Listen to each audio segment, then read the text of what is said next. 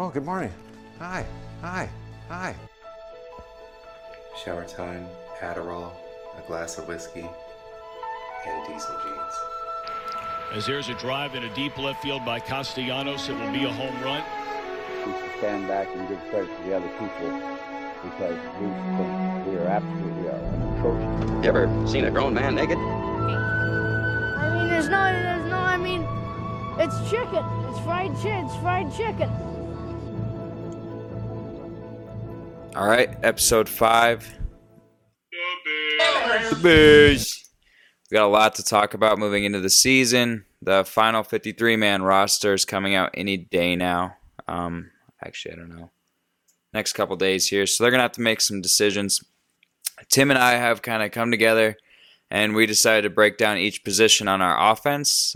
Uh, today, we're going to go through the offensive line, tight ends, and running backs. Uh, next episode, we'll kind of touch on the QBs and the receiving corps. All right, and it is stoked. Stoked, stoked. Stout Yep. So we're gonna we're gonna kind of go through the starters to to start out here, and then we'll go over the backups and kind of figure out who and who won't make the 53 man roster, who's gonna get waived, who will be picked up on waivers, who might return to the practice squad, things like that. But we'll start out right in the meat, kind of figure out what our starters are gonna be for week one. Now it's not totally clear because we're being plagued with minor injuries right now, but we could be thankful that they're minor. Uh, basically, all of our starters should be in, you know, relatively early in the season. So we can kind of, yeah, yeah, that's what it seems like. So you never know with these giant dudes; they they could be, you know, lingering injuries, considering that their bodies are so heavy and those muscles just have to work that much harder. But you never know. Have we ever done that? Come into the season 100% healthy, or except for one guy? 100% Well, a couple years, I I feel like um, we were missing Kyle Long for an off season, right? Oh shit! You know, he he kind of screwed us, man. Kyle Long screwed our our team for a while, and I have a few points. I mean, obviously he helped us in individual games, kind of finding our our solid patch to find the playoffs and whatnot.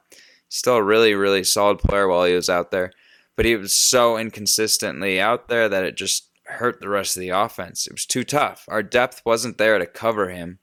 So as soon as Kyle Long went down, it, it just became really difficult. We had to start kind of making a makeshift offensive line, things like that. And he was super expensive. So I, I, for one, was pretty excited when he retired. I didn't really care for the guy too much anyway. He seemed like a baby. Um, he was solid, but?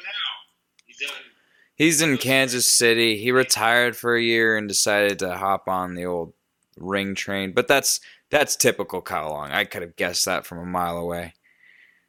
You know? And just to, I'll, I'll at least give him this. If I was Kyle Long and I got invited to go join the Chiefs for a year, oh yeah.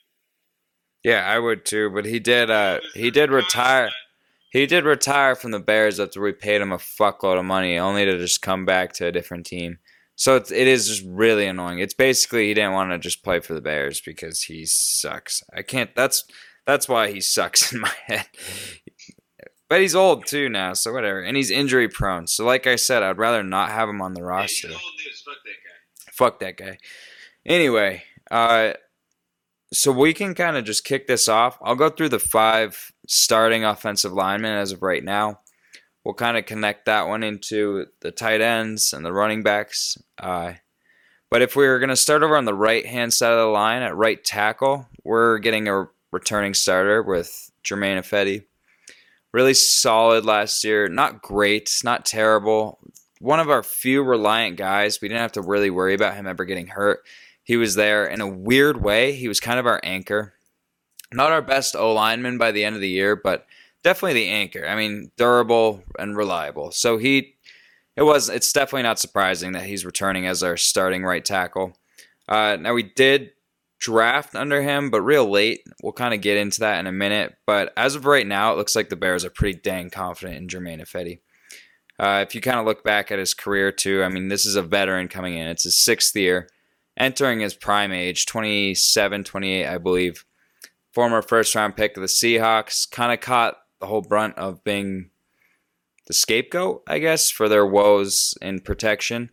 Uh, he he did play a role in the decent run game. Seattle did establish a solid, solid run game, one of the best in the NFL. And he was a huge part of that. And I think it was overlooked, mainly by Seattle fans. And the Seahawks just had to kind of do right by them and release this former first round pick who was supposed to solve all their protection issues. Uh, he didn't perform bad, but he wasn't a superstar. But it's it's basically impossible to be one on a line without reliant guys to your left or right. So Bears were in the right spot at the right time. We got a former first round pick coming into his sixth year. Just a rare occasion. So I, I was actually pretty excited about that signing. At first, I saw him kind of as that cut Seahawks player. But then I, I looked at his background and his size and how he played last year, and I'm fine. I'm pretty happy that he's actually returning. Uh, not too expensive. Overall, just a really solid right tackle to have right now. Uh, if we move, I think it was just because I hated our whole line, our offense. Well, think about that. Yeah, I was always like, "Oh, Betty, you're always offside." That's exactly what Seattle fans were saying. Remember? I mean, that's that's not remember, but that's exactly how the Seattle Seahawks felt, and that's why we were able to kind of swoop in. I think what plays a role is being the right tackle, kind of close to the TV screen. You know what I mean? So we all have like a very clear vision of him. He's such a giant dude that like, and he's kind of got that dumb look on his face. Like when he does go off sides, you're just immediately like, "What the hell, dude? Like, what are you thinking?" And you could like quickly flash back to all the other times you've seen him jump and stuff. But overall, uh, PFF grades him as a really solid pass blocker. Uh, he's a proven run blocker, even though the grade isn't as high. He was a huge part of that Seattle offense. Luckily, we don't run to the right side as often. It seems Montgomery likes to work uh, weak side, and that's where our solid run blocking mainly lies. So it kind of works out. But overall, Germain Ifedi coming into this year, he is the guaranteed starter, and he should retain that position as long as he doesn't get, you know, absolutely demolished by Aaron Donald in Week One, which I don't think he will. He's a big dude. He's strong. He's going to get beat here and there, but he should get a decent amount of help from the the guard and the tight end. So if we're gonna move like right over, uh, our guard is actually really awesome. Our right guard, that is, is actually in a really mo- awesome position coming into this season. We get to return James Daniels, former prize draft pick, not prize, 39th overall, but he came in as an extremely high ranked guard out of Iowa. Finally, we get to kind of return him back to that home spot and give him the reassurance that he'll be there all year we were lacking so much at the center position that he even had to cover there. I mean, he wasn't the worst in the world, but it just wasn't uh, where his value lied. So we get to start him at that right guard. He is currently kind of going through a minor injury, but uh, that should clear up in no time, and he should be good to go. So the right side of the line, we're going to have Germain Ifedi at tackle and James Daniels at guard, which is pretty dang solid in my opinion. That should help uh, Justin Field a little bit, you know. It should. When we talk about how bad the line is. At least we got some veterans on the right side. Two former extremely high-ranked offensive linemen in their respective classes. Uh, both are kind of moving into that veteran zone. More Ifedi, but James Daniels going into his third year. Uh, hopefully, he's going to be healthy for 16 games. It looks up. I really think that's the strongest our right side of the line has been in a while. Uh, you know, Leno was a huge problem over there. He was also expensive. Uh, we got rid of him. Same with Massie. That was just monstrous for us. And not to mention the Kyle Long leaving cleared a ton of space. So right now, actually, I, I kind of find this to be the sweet spot. Um, we're in a season where we should take advantage of this depth. We'll go over the depth a little bit more, but as of right now, two for two, our starters are solid, solid starters. Nobody who's kind of questionable. Germain Ifedi and James Daniels, both uh, you know, probably top 15 around that area in their position. So it's doable. I, I like it. Uh, down in the middle uh, at center, we got our guy, Sam Mustipher, somebody who was slept on. Uh, you know, he's young. This is only his second year, but he spent most of the season last year on that practice squad. It was hard to see. I actually didn't know he was stashed down there until he came up. Played nine games for us, but as soon as he came up, first, second game in, right away kind of proved to be our new guy of that offense. Now he was helping out on the left side, and he was really solid. He was really solid in pass protection, which is the one spot we really needed. And he did a great job. Now he's got a really storied past. He's been part of some awesome offensive lines. He's part of that Notre Dame group that we seem to pick and choose from. You know, on top of that, we got Alex Bars and Cole Kmet, and they were all with Quenton Nelson. They were all part of that very experienced, solid line in Notre Dame. So I really like that Chicago kind of went with the hometown boys, grabbed three of those extremely nice blockers from that group. Bars, Mustipher just happened to be. But I'm a fan of those guys. Yeah, well, you know, uh, they're still kind of the hometown team, so we, we I don't mind bringing those dudes in. You know, they're fan favorites. Uh, yeah, but Bars and Mustipher, surprisingly, I, th- I I don't think this is where they deserve to go, but they both played enough seasons at Notre Dame where they were undrafted free agents. Now it's kind of weird because you look at Cole Kmet and Quenton Nelson, both extremely high first round draft picks. I have a feeling that that was more of a team effort than singular, like individual efforts. I, I know Quenton Nelson's awesome on the Colts, but Mustipher and Bars have both proven to be really valuable pieces, and they were Ian Book to a college football playoff. Exactly. That's a great point. And that, not to mention, under a bad head coach with a bad quarterback, uh, and I don't remember either of their running backs. Uh, the only, I remember a couple of their receivers, I guess, um, Pittman and who was the other one? Saint Augustine or whatever his name is. Yeah, Or Saint, yeah, some shit like that. Yeah, yeah, yeah. Saint Brown, I think, uh, was that year. So solid. So we got uh, Sam Mustipher starting at the center. Really good spot. He played there in, in college for I think two of the three years he was he was there, and just solid. I mean that right side with Sam Mustipher being a righty, I guess uh, it actually favors the strong side for the first time in a long time. But that's not to mention moving into the left side of the line, just as storied, uh, probably just as ready to go. The left tackle still is kind of a hole, but let's start at the left guard spot. Uh, returning starter Cody Whitehair coming back. Awesome player. Uh, he's by far our most expensive at this point. I mean, he's in a $50 million contract, five years. Uh, this is going to be his third year in that contract, so his performance should peak. Uh, wasn't totally healthy the last two seasons, but was available for the most part, and you know performed at that Pro Bowl level that we saw in 2019 when we went 12 and four. Uh, so Cody Whitehair starting at the left guard spot, also very solid. I'm I'm happy about that. He's probably our top veteran on the team right now, so pretty easy to kind of keep him there. Yeah, yeah. So so far four of four, we actually have some really solid starters. Now the tackle spot going into the left tackle, we had a hole there last year. Okay, we didn't draft to it, although we kind of did, considering Teven Jenkins. But Teven Jenkins isn't going to be healthy for a few weeks. He's coming off surgery. Once he comes in, he should be able to take that starting spot next to Cody Whitehair. Uh, I'm not sure if he's going to stay at tackle. If I'm not mistaken, I thought he played guard in college, but hey, he played that left side. He was part of a really solid offense in, at Oklahoma State. Good runners, uh, helped his running backs get drafted, uh, all that good stuff, and was highly valued coming into this draft. So I, I like where we got him in that second round. But you know, coming off surgery, it's going to be a little weird. So luckily for you know, for once, the Bears kind of covered our tracks, and that's do a draft grade on that okay. Go on. specifically.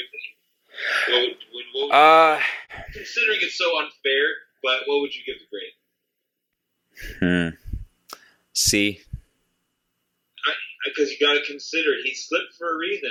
I mean, there It was the it was the back injury. because of a possible injury risk. Yeah, it's the back injury. It's guaranteed that.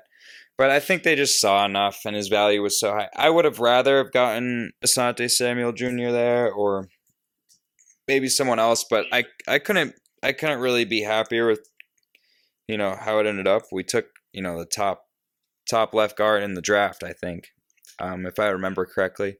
But anyway, so he's offensive lineman in that draft. yeah, he's beast. He's beast. Let's not forget that. So when he does come in, he should be really awesome. As long as that back back can stay healthy, which I don't know. I've kind of thought about. That's a scary thing to have issues with as an O lineman. Like, what else do they use? It's like all back. But anyway, hopefully he comes back healthy. It's looking like it'll be around week three, four. Um, could be all the way up to six. I would rather kind of sit on it. Yeah, yeah. But uh, we actually went out and we did cover cover our tracks a little bit. We signed veteran, former Pro Bowler. Uh, I don't know if he would be debated as a Hall of Famer, but Jason Peters at 39 years old, not the worst signing, not the best, but not the worst. We got him. Uh, you know, uh, maybe a little more expensive than we wanted to pay. There was a reason that he was kind of out there for that long. And he did report right away that, like, first team that called him, he was probably going to go to. And apparently that was us. So uh, it was a need. So I'm not, like, too upset about it. We had that, we had the money to do it. Um, most of this line is very cheap. So I was okay with going out and grabbing Jason Peters for not the veterans minimum, but, um, you know, kind of a veteran price for that career he's had. So Peters should be a nice little replacement at left tackle, but he's actually not the listed starter at this point. Very realistic that he ends up starting week one. Uh, I think they just want to give him a few weeks to get back in the groove. He's been out of football for over a year now, so. Uh, happy if he gives us 15, if he gives 12 to 15 snaps. a game, yes, that's what I'm hoping. Yep, Come on. I agree because he did have a, a couple couple spots of rush show up in that preseason, uh, but it wasn't terrible. I mean, it's still Jason Peters. We all know he knows exactly where he messed up. So Have you? I haven't heard anything bad necessarily about him. no, but he uh, he showed some rust. He did. He showed a little bit of rust, um, which was okay. Uh, it's preseason. He was like I said, had been away from football from a little bit, but that's it's Jason Yeah, Peters. 39. Exactly. Uh, but we actually have uh, Eli Elijah Wilkinson is the current starter at that left tackle spot. Uh, kind of an interesting dude. He's a monster. He's 6'4", pushing 6'5", 330 pounds. He's uh, this former Bronco. He started out practice squatting, I think, back in 2016, and he's been the starting left tackle on the Broncos for the last four seasons. Uh, valued player. Um, I believe we ended up signing him to a decent sized contract. I'm not sure, not totally sure why the Broncos moved on from him, but he's a big dude. He's athletic, enough for us to kind of go out and grab him. And he's starting over Jason Peters, which kind of tells you something. He's got a good young career. He's got a storied background, tough kid, uh, no ego. So hopefully he uh, kind of results as a solid pickup. But if not, we have that veteran kind of backing up Jason Peters until we can get Teven Jenkins back.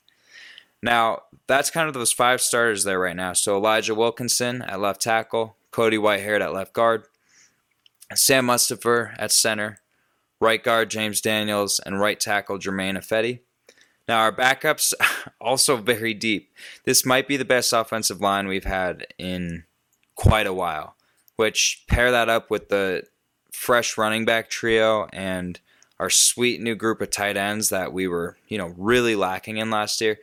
This could all come together beautifully and just in time for our rookie quarterback Fields to kind of hit his stride.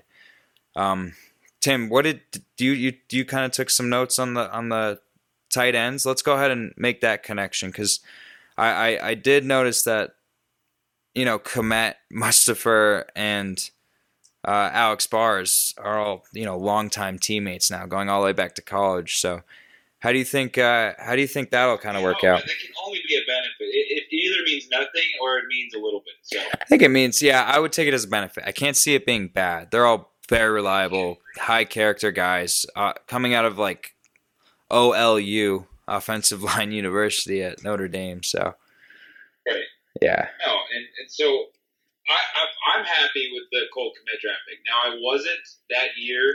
It was kind of a strange year because as fans we didn't know if Mitch was going to be because I think at that time he still wasn't. Uh, it, it, was still up in the air if he was going to get that fifth year option. So Mitch. we didn't really know are we committing to him or not. It was hard, like with the draft. Like I don't know, do we go for offense? Do we replenish defense? Do we draft a quarterback? So Well, we Jimmy didn't get to Jimmy Graham wasn't cheap either, so I think we like felt forced to use him a little more than we should have. But yeah, Jimmy Graham. Yeah.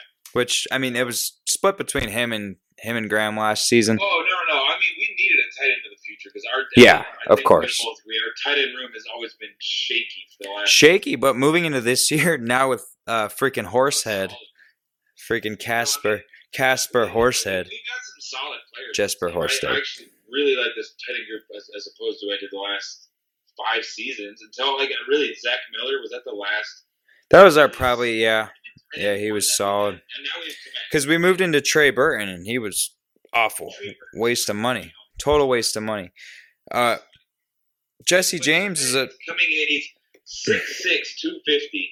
Okay, Jimmy Graham is six six two sixty. So the guys are pretty much identical, but one is fucking 34, Monsters. 35. The other one's in his second season. Yeah, and actually, Kmet's a much better blocker, especially at this point in their careers. Uh, Even blocking, yes. Uh, run blocking, sure. But what I like about him is his catch radius, his hands. Low key. really? We watched him last season. He's a beast. I really like When- him. when he finally got that because so he had. I liked him as a blocker mainly, but yeah. He played about half the season snaps last year on offense. Weeks 11 through Yeah, 17, I would say. 85% of our snaps. Yeah, Later yeah. came in as our uh, play caller. This is when eventually we brought Mitch back in. Basically, if you watched the Bears last year, you knew that last It's a big draft pick for us. It's a big draft pick. He was the highest rated tight end in last year's draft. We and we used it. We used our I think 14th pick on him. So I mean, I uh, it's not that He was uh second round pick. he was second. Kmet was. Okay, so was he the Bears' first pick? Was that how it went? He was our, yeah, he was Okay. our first pick. That's what I'm thinking. So I do remember him being uh, highest graded tight end coming in. I think first one taken also. Now weak tight end class for sure, but um, you know it still says something to be a part of an entire class to be the highest rated. So it was He juiced last year. He gave five touchdowns. sure. No, yeah, his everything is proven for him. He just hasn't gotten the correct amount of snaps, which I think is coming up. But you look at our tight end room now. But that's the thing. Two veterans and two freshies. I mean, it could really work out nice. No, so actually though, that that like I was saying, that latter six, seven games of the season, he played eighty five percent of the offensive snaps. So we finally put him on the field. And that's and that was when like Mustipher went out there. Kind of weird those Notre Dames and Bars. Kind of the three Notre Dame guys really went out and took over our offense for a minute there at the end of the year, which was awesome. I mean, I know the crowd loved it. As bad as our offense was, I really like seeing those fan favorites kind of get going. So yeah, no, that's I noticed that too. I love Kmet. Love him. Again, nothing wrong to say about the kid. We're excited for him. Eventually, at some point, he's going to be our clear cut tight end one. Clear Uh, cut, yeah. Yeah, he, you know, he'll start there this year, but of course we know Nagy. Sorry, Horsehead fans out there. He. I mean, Jesper has quite the preseason, but let's not forget Kmet's value. He is a big, strong motherfucker. Now, Jesper can definitely go out there. Maybe when we're in enemy territory and we need some long yardage gains. I really want Kmet out there, uh, anywhere in field goal range, and especially in the red zone.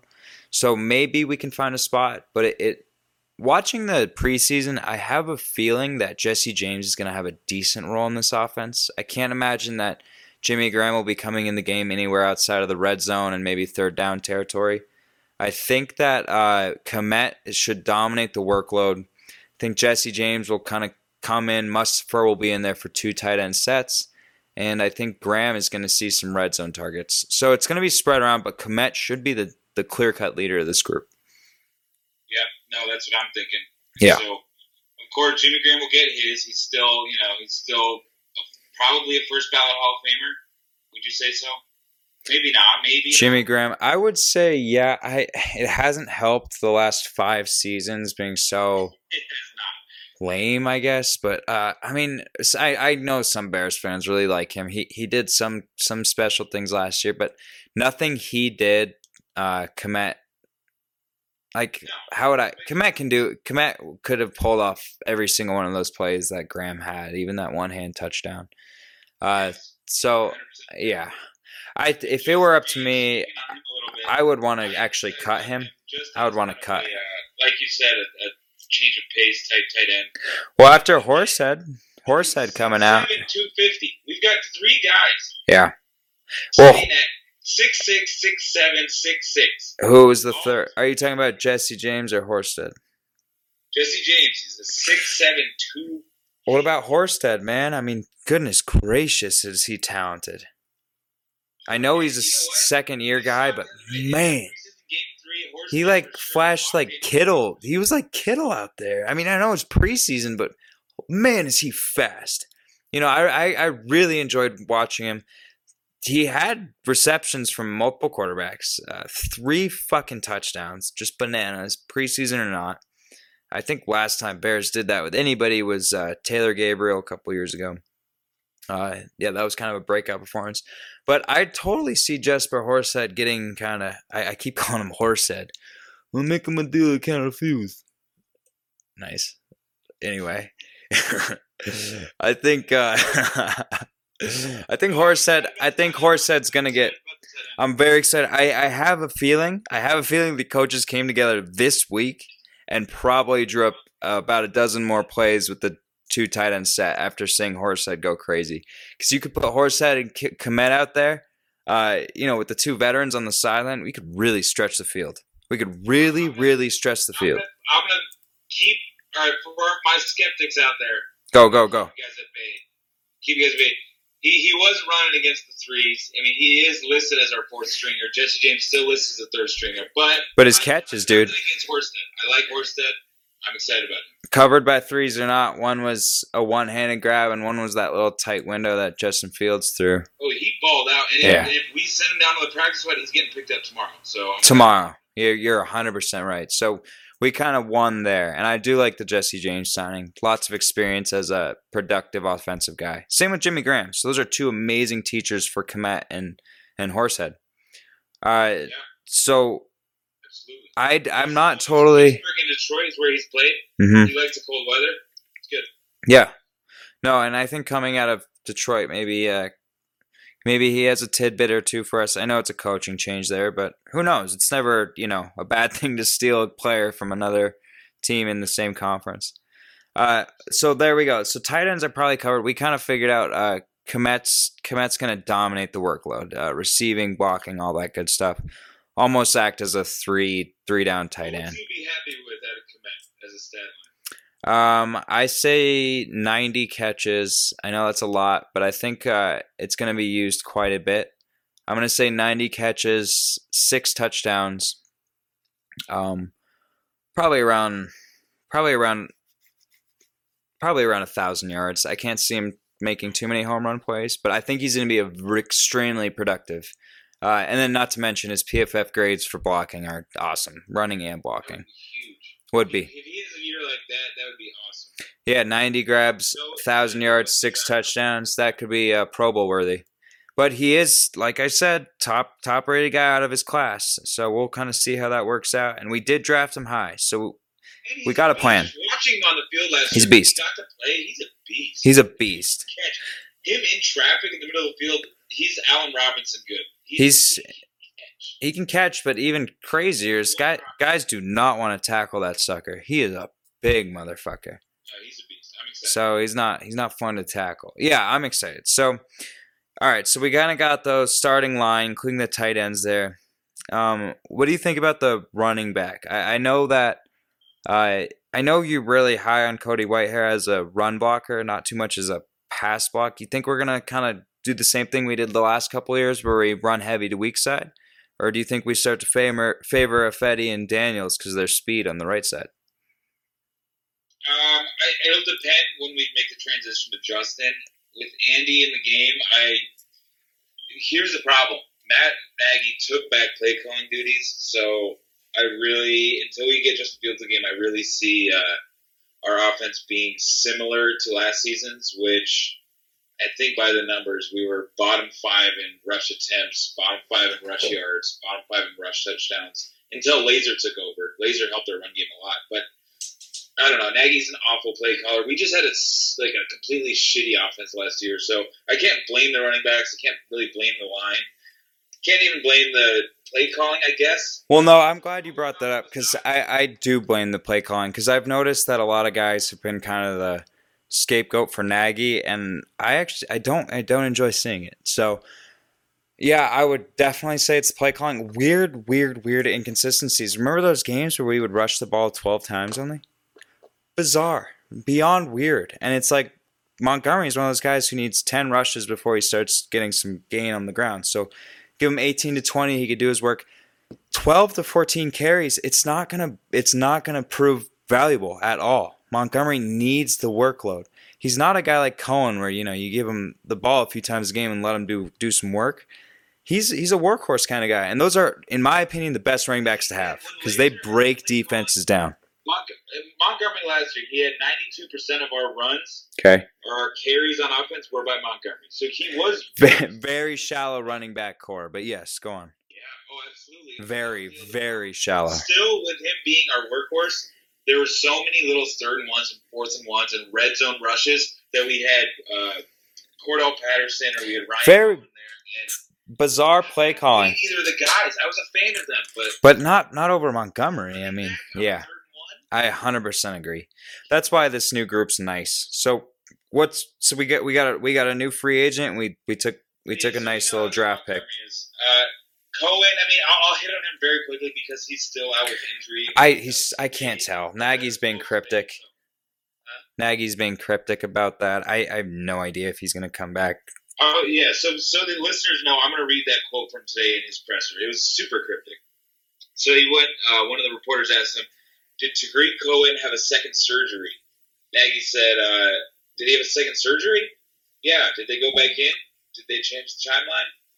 Nagy said, "No, I don't think it changes the timeline. I think for him, I got to go back and find all the little scopes for surgeries that these guys have."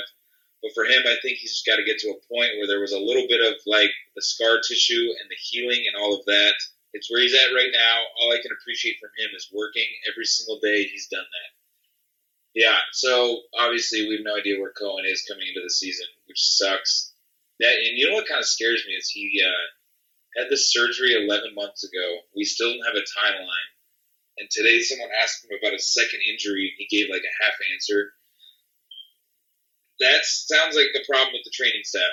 Unless it's Cohen and his agent, and they're you know being stubborn and holding out for some reason. But anyways, hopefully that's a uh, situation that'll get resolved at some point this season because it would be really nice to have him in the game. Everyone remembers how nice he was to help out on a third down. Um, biggest signing in our running back room by far was Damien Williams. Everyone remembers him from uh, the Super Bowl when he had three or four touchdowns. Oh yeah, He could have been MVP a couple years ago. Did he get the? I thought he. Oh, he didn't get it. Uh, maybe he did. You know, I think he might have. the three to maybe get it. I mean, That's the biggest stage in the world, right there. he's a big. Here's the thing. He's a big play guy, obviously. And you Good receiving back. Whatever you want to say about his production or, or you know, uh, lack of a bunch of thousand yard seasons and, and ten touchdown seasons, hmm it's kind of been a weird situation for him. It's been totally weird. Four years, yeah, dealt with a couple injuries. He sat out last year because of COVID. Um, when he was healthy a few years ago, he was behind Spencer Ware and, uh, and Kareem Hunt. And even Darrel Williams taking time for him. Yeah, no, But I. I love, I, I love the signing, man. Talk about a tough dude who can catch the shit out of the ball and really fly up the sidelines. I really like him. And he's got ties with Bill Lazor back from his Miami days. Oh, and he's got, he's got uh, got ties with Nagy too back in Kansas City. Ties with Nagy. So he could hopefully that's that's what I was thinking. Hopefully the system translates like beautifully to what he's already studied, and he may just jump in and be a huge threat right away. May take him some time. Uh, we know Nagy's play calling is really inefficient, and it just hurts guys. So hopefully a it. big play guy like Williams, though, I Yeah. I'm, I'm okay. We have a stale Sure. offense. He's the type of guy that I'm okay with throwing. I agree. I mean, you take you take him or, or I mean, or Cordarrelle out there. Or Cordarrelle's not even running routes. It's like hundred percent take Damien Williams. We need that. We need it. We lot we had so many holes last year that it was big time.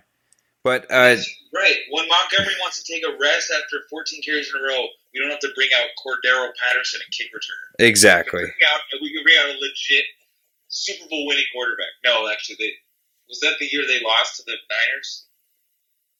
Uh, with Cordarrelle or No, no, no. It was the year they won. It was the year they beat. Uh, uh, the Williams hey, hold on. What was the Super Bowl two years ago? Chiefs versus 49ers. Oh, that's what it was. And they won that game. Oh, that's Yeah. right. They won. Yeah, yeah, yeah. But Jimmy Okay, G anyway, could have so, won it. Uh, but- and then the other the other running back we've got is Khalil Herbert. Uh, what was he? Seventh round, Fucking- round draft pick. Dude, fucking dog. I fucking loved that pick. Oh, he's sweet. That's my favorite He has a great Well, aside from right? Justin Fields. Great preseason. Holy cow. Talk about a baller in, at Virginia Tech in a killer running game. Man, were they entertaining last year. They were putting up points on points. It's that three headed running attack with their QB and their two running backs. Um, Khalil Herbert was was the guy there though. He was that anchor player. So huge steal. I think he's going to be really effective as an NFL player. Has kind of reminds me of that Benny Cunningham kind of role we had, who proved to be pretty productive when we played him. He just didn't get a ton of snaps. I hope Khalil Herbert gets in the game a little bit more. I would prefer him to go in and relieve Montgomery over uh, Damien Williams. I hope Damien Williams kind of uh, plays a lot of shotgun packages where he kind of can go out for a route after shedding a block or something like that. But I, I really Khalil Herbert is a he's not the biggest dude, but he is strong and he is fast and he's a guy who can carry the ball 20 times a game. Storylines about him this offseason is uh, Nagy's talked about him a couple times. And Mhm. I really like the kid. He stands out. He takes direction. He doesn't make a lot of mistakes. He gets positive yards on pretty much every play. He's kind of a Montgomery com, com, uh, player comp. I mean, you look at both of them in college, shifty as could be. There was no linebackers that could keep up with either of them, and you now you put them on the Give same. you at least a yard. They're not going back and losing five yards. No. No, no, no, no, they're not, and they're they're very patient runners. Uh, Montgomery's ran kind of like Chuba Hubbard, where he would kind of sit right in the butt of the line and then just blast out a hole. Now he's had to speed that up a little bit come in the NFL because nobody's been able to accomplish that style of running in the NFL outside of Bell. But he he proved to to become a real nice power back with some good speed. Had some monster plays last year, especially at the end of the season. Uh, Montgomery coming into 2021 is probably a top seven running back in the NFL, top eight. He was fifth in all-purpose yards from line of scrimmage last year. Yeah, I mean, I as a Bears fan biased, I could put him at number five, I think, but uh, I think realistically, he's gonna, he's probably eight or nine, uh, which is beautiful. I Are mean, you saying talent or are you saying production? um, talent. I'll say talent, production, because he can totally be a producer. Like, if you had to, I guess you'd have to think about it. But if I can name about, I can name five guys that you would take over him. He would get in the ten for sure. I mean, I got I got him over guys like Jonathan Taylor. I got him over Chris Carson. I got him over you know studs like that. But I, I and Mixon, yeah, that's a really good example. I got Montgomery over Mixon. Hunt is a guy that personally I have like an obsession with. So I I was praying that we were gonna get him when having Nagy and everything, and Hunt becoming a free agent. But uh, unfortunately, the Browns got to him. Hunt would have been our starting running back. Herbert, he's also our starting kick returner. So they are obviously like him enough. That, He's our starting kick returner, or is Jordan Lucas? oh, Because so- Jordan Lucas isn't going to get any time out of safety. He should get a decent amount of returns. Are you sure, Herbert? I like this though. I like Herbert or uh, Dad, and then Dazz Newsome. Give him playing time as a rook. Dazz Newsome, the fucking electric factory. Keep an eye out for him. Holy smokes, is he shifty and fast? You see him in the preseason. He is a G. He's got a lot of swag, a lot of confidence, and he's got a lot of bursts. He's somebody exactly like you would picture Kansas City picking up. Nagy, I'll give him credit. He has done that here in Chicago. He's brought in some speedsters. Starting out with Anthony Miller, just didn't pan out. Turned into Mooney, turned into Ma- Miller had some speed. I, I thought Miller was a. I mean, coming out of college, he was a first round pick, wasn't he? Out of Memphis. Or Anthony Miller. Uh, Yeah, I think he was. Somewhere, yeah. What was he? Yeah, I mean, he's a, he's a fast. He's not as fast as Mooney. He's not as fast as uh, uh, Goodwin, who we brought in. But we had Gabriel, who's also a flyer. And now we got Dazz Newsome. So so Nagy's done a really good job of bringing in some speedsters, which is a very modern NFL type deal. Now we got to put the arm out there, the the arm we fucking drafted in Justin Fields, or else those guys are gonna go to waste. Because I Dalton's not gonna make those throws right now. I, I don't I don't care what his nickname is, or or his career or anything. He's not gonna go out there and make the throws that Fields can across the field, forty yards up, where only Mooney and Dazz Newsome can get to that ball. You know, so hopefully uh, Fields goes in sooner rather than later, and it may take a few reps where it, where he proves to be slower than the rest of his offense for Nagy to actually kind of snap into it. But uh, overall, the speed on our offense, the depth of our running backs, depth of our tight ends, uh, depth of our O line is pretty nice. Actually, let me let me quickly uh, talk about a couple other O linemen that are actually proven to be really versatile.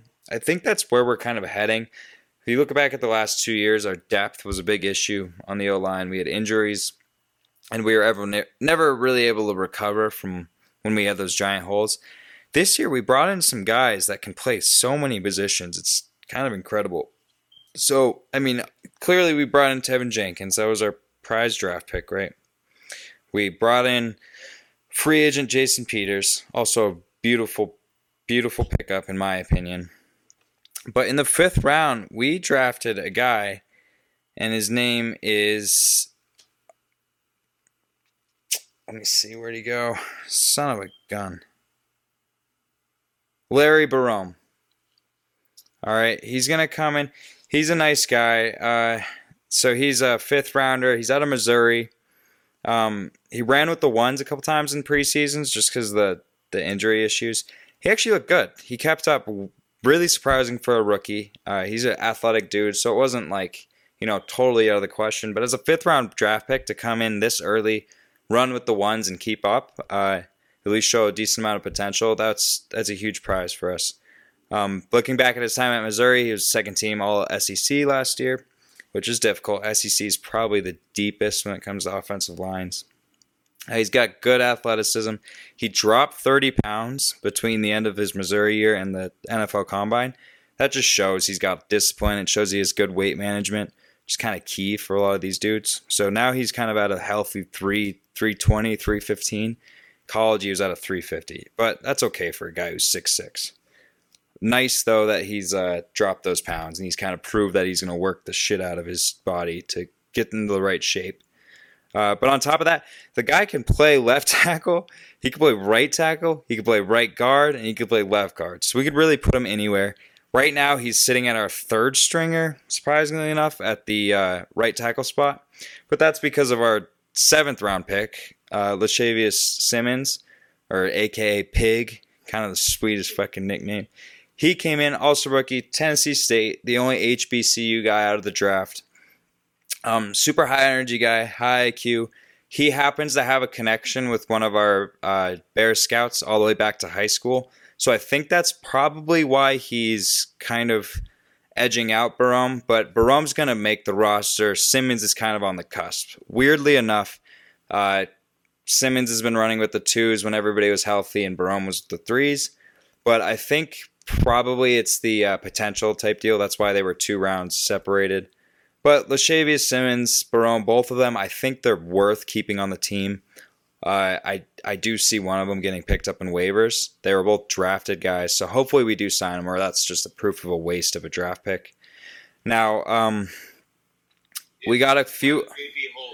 Yeah, yeah, and at that right tackle spot, we got a fourth guy. I mean, it's it's kind of shock. That's where he's listed right now, Tyrone Wheatley. Uh, I I do believe I think it's a 99% chance this guy's getting put on waivers. Uh, but he played tight end at Michigan. Um, he transferred over. The guy's only like 250 pounds. What is he, a rookie? Uh, no, he's just he's uh he went and played semi-pro last year. What happened was he didn't get drafted as a rookie at a tight. I mean, as a tight end out of Michigan. He ended up going playing semi-pro, and he transferred to the tackle position. Kind of shocking, but I guess he uh, performed good enough where Bears gave him a shot, and he's he's proven uh, to be pretty solid. But yeah, he kind of just transitioned really late in his career, so I, I can't imagine that a 250 pound uh, third year tackle who's a former tight end is going to actually make the roster. But they gave him the time. Uh, I think he's going to get cut. That's one of the easy ones for me. Uh, so hopefully we can keep Ifedi Simmons and Borom. Wheatley would be a nice out guy, but putting three guys under that right tackle spot and expecting to bolster the rest of the line is kind of dangerous. Luckily, Borom and uh, Simmons can play a couple different positions. But as long as Ifedi stays healthy, he should start there all year. Uh, moving into like the center spot under Sam Mustipher, we got two guys. Uh, both of them could get cut, which is or not cut, uh, set on waivers, which is kind of disappointing because they're both really solid prospects, and we had depth issues at center. That's why Daniels had to play there a couple seasons ago, and kind of hurt the chemistry. But uh, I believe you pronounce his name Dieter Eiselen. I don't know if he's going to get cut. Um, I know he won't be picked up on waivers, so if he does, he should come back to our practice squad uh, during the season, but he's an athletic 6'4. He's 310, second year out of Yale, um, has played center the whole time. Uh, he can play guard, but he won't. Uh, we need the depth at the center position. He's the perfect guy to back up Mustipher. Similar bodies, high IQ guy, uh, went to Ivy League school, uh, which actually kind of brings me into the next guy, which is uh, Adam Redmond. He's technically the third center on our of our group, but Eiselen I think should get cut over him. He's uh, kind of late in his career. He started playing. He used to be. Uh, I think he's South African or from New Zealand, one of the two. But he, he was a weightlifter and like a rugby player. So he's one of those weird guys, kind of those long shotty guys. He's athletic. He played at Yale, but you know Yale's not against the By best. the way, do those guys ever work out? When people bring in like a foot Not really. See, that's that's and that's why I'm like pretty pretty sure that he's gonna be cut. Um, I hope that Adam Redmond gets retained, maybe as a tenth O lineman, and kind of is our backup center. Because this dude also played uh, in that in the Ivy League. He actually played against Eiselen. Uh, he was part of Harvard. Eiselen was Yale. So two really high IQ guys. But Redmond, he's been there his whole time. He was first team All Ivy in 2015. This is going to be his sixth season. Uh, he's going into kind of his veteran stages. He's a 6'6", 300 pound uh, former Cowboy, former Colt. He ma- managed to get his way on practice squads, both both of those teams. He's been the last four years practice squad and Cowboys. But you, if you think about it, Colts and Cowboys, that's an extremely difficult group to actually make the roster on as an O lineman. So once again, similar to Fatty, I think the Bears were in the right place at the right time. So he was cut for cap reasons in Dallas. We picked him up. Now, what's making me nervous is all the additions we made. He's either going to be put on waivers, just like he was in Dallas, or he's going to edge out that 10th man spot.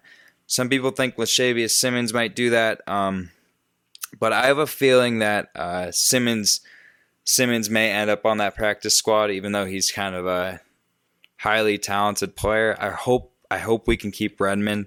It'd be better for our depth. He can play center, which is obviously the most difficult position on the line.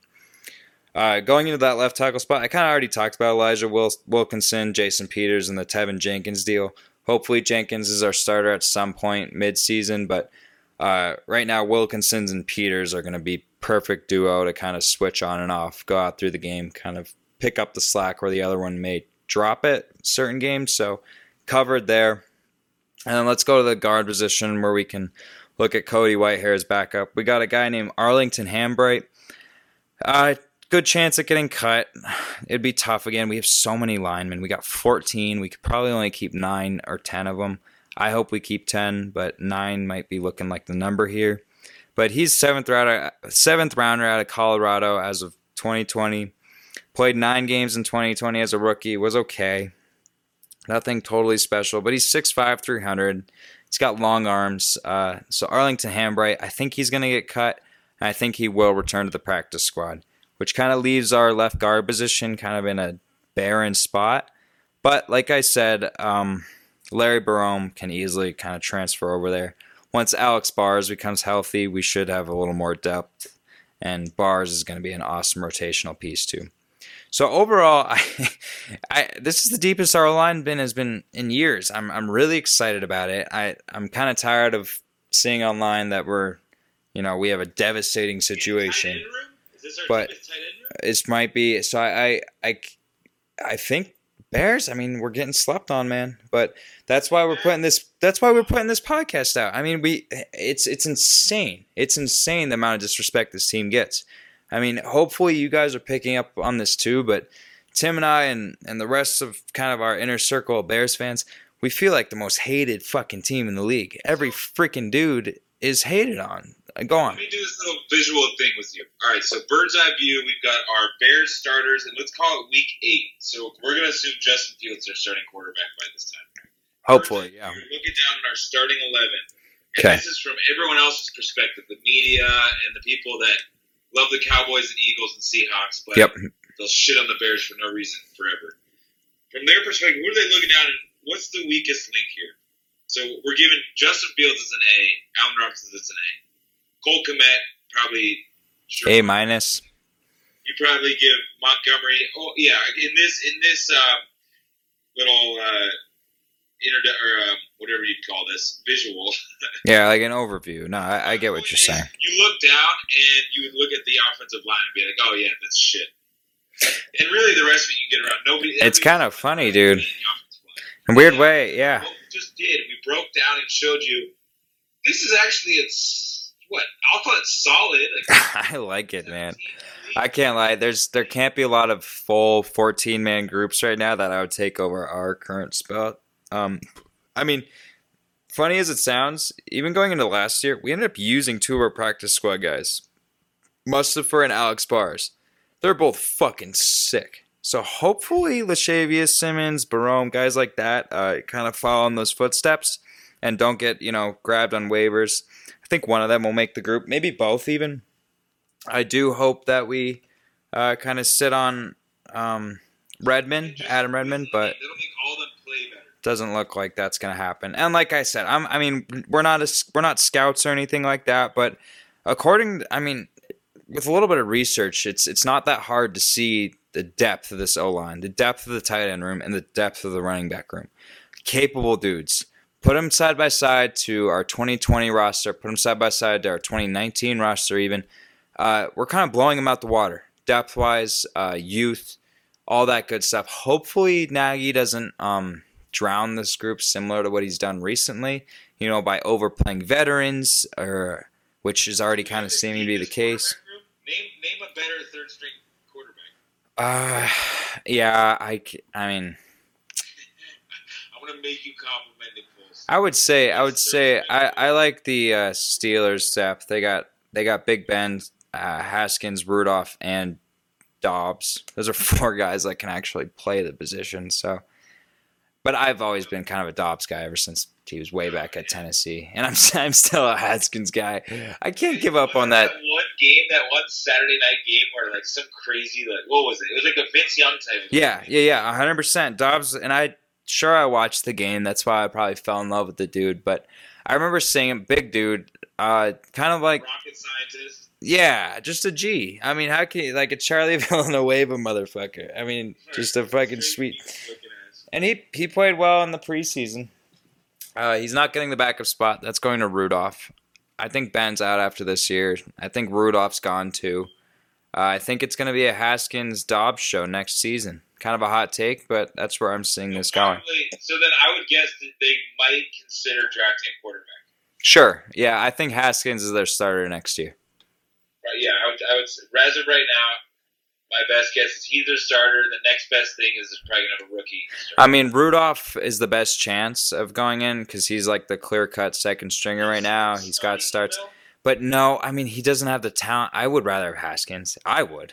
Imagine going into a season with Mason Rudolph. I know. No, at least Haskins. There's some talent. some- Exactly. Exactly. And some swag and some winning in his past and all that good stuff. So, yeah, no, I see that. But no, when, going back to our quarterback room, I'm not in love with it. I don't love Andy Dalton or Nick Foles. I think both of them are washed up. I think both of them are past their prime. I think both of them are uh, caught up to. I don't think they're made for this modern NFL game. And then we got a dude who's a potential MVP candidate early in his career. So, no brainer in my opinion.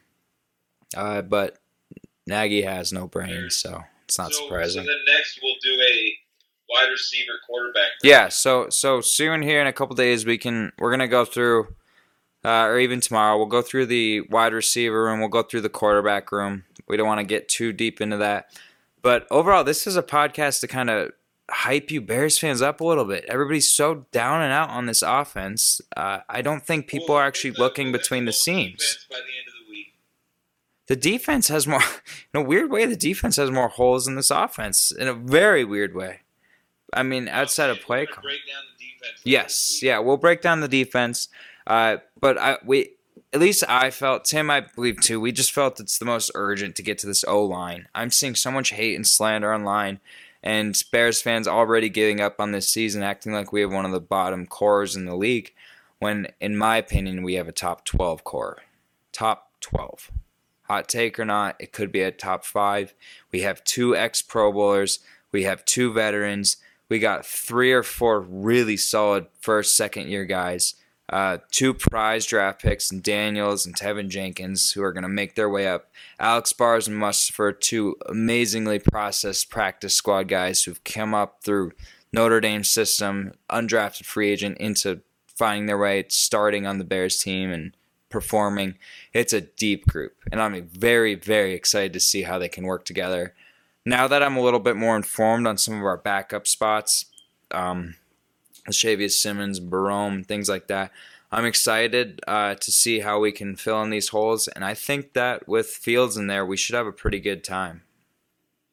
Yep, and I think uh, just to put the icing on the cake, the defense check, the quarterback check, the depth of the line, and you know decent positional players, enough depth and enough talent check. Head coach, Yeah, unfortunately. pending doom, pending doom. Yeah. Um, there's some candidates out there who are already kind of making their way to the front of the list for next year. I don't know. Um, Joe Brady? Is that what you said? I heard that today. Huh. I about that. I, I would think he would go to the Bengals. When is uh when do you think this is kind of interesting? When do you think Belichick's kid is going to get his name in the mix? He's been there for for 5 years and he's been now he's D cor- D coordinator. defensive coordinator. No, I think he goes uh, to head coach from He is oh, he already is DC, I'm pretty sure. He's a DC right now. That's I think he was last year too, and he's good, man. He's good. He's kind of savvy like his dad. Uh, I I would watch the Bears go grab Belly Jr. Oh gosh, come on! No, that's like that's like getting Nagy, like an up and comer with Nah. Mahomes. Then you go grab it. No, this guy, this guy, it's different. I mean, you can tell when somebody's talking on the camera if you know if they are more concerned with themselves. Or you could always tell if there's a guy who's more concerned with themselves or with the team. And Belichick Jr. is similar to his dad, is all about the team. I'd rather have Ryan Day. Oh yeah. Oh my God! Imagine that. Ah, ah, Ryan Day. So was his name thrown out last year at all for coach candidacies? Because it's a hard thing to leave Ohio. Not as much as no. I think he's too still too fresh. After I mean, he should have been. I, I think he's one of the most. I think he's So if he stays for four or Right five up more there. years at Ohio State, he'll be like in that. We heard we heard Eat bacon. Dabo and Lincoln Riley were the two we heard the most about. I mean, Urban, yeah, but Urban wasn't are the two active. Right now, though, I'm saying Day could put himself in that group. Give it four. They years. should, they should. I think Days would translate very easily to the NFL. He runs a super professional program. I I fucking love it. I I'm a huge Ryan Day fan. And, He's a former. Is he? Uh, am I mistaken, or is he a former Chicago Bear?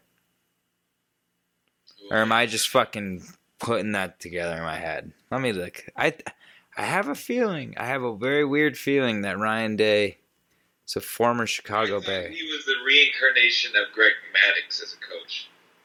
He does kind of look like Greg Maddux. He's got, ah, yeah, I like that. But I don't know. He's got some other dudes in him too. Look at that. The top Google thing is why are Ryan Day's cheeks red? Probably because the man, the man drinks, bro. coach. Give me an ugly coach. I want a guy that. I like ugly coaches too, man. I don't want no fucking eye candy out there who's thinking about how he looks the whole time. Give me some dude like Belichick who wears the ripped off sweater every game. Looks like a fucking piece of garbage rolling out there because he's been up all night. I fucking love those type of guys. I want a guy that looks like a football. I want a guy who looks like a football too. Uh you know who had that like that looks like the cheerleaders' pom poms. what? And I'm calling out Cliff Kingsbury. I'm calling out Sean McVay. Yes, I'm calling out Sean McVay. What have you done for me the last three years? Sean McVay. I like him. I can't I can't sit here and hate on Sean McVay. I can say that he hasn't changed his offense since he started his offense.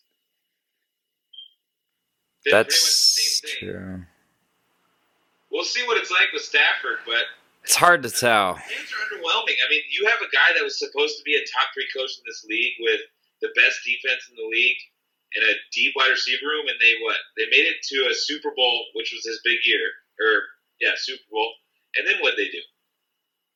They miss a playoffs and make. They lost. They lost some studs. I mean, Gurley, Gurley disappeared, And and it's like Kyle Shanahan.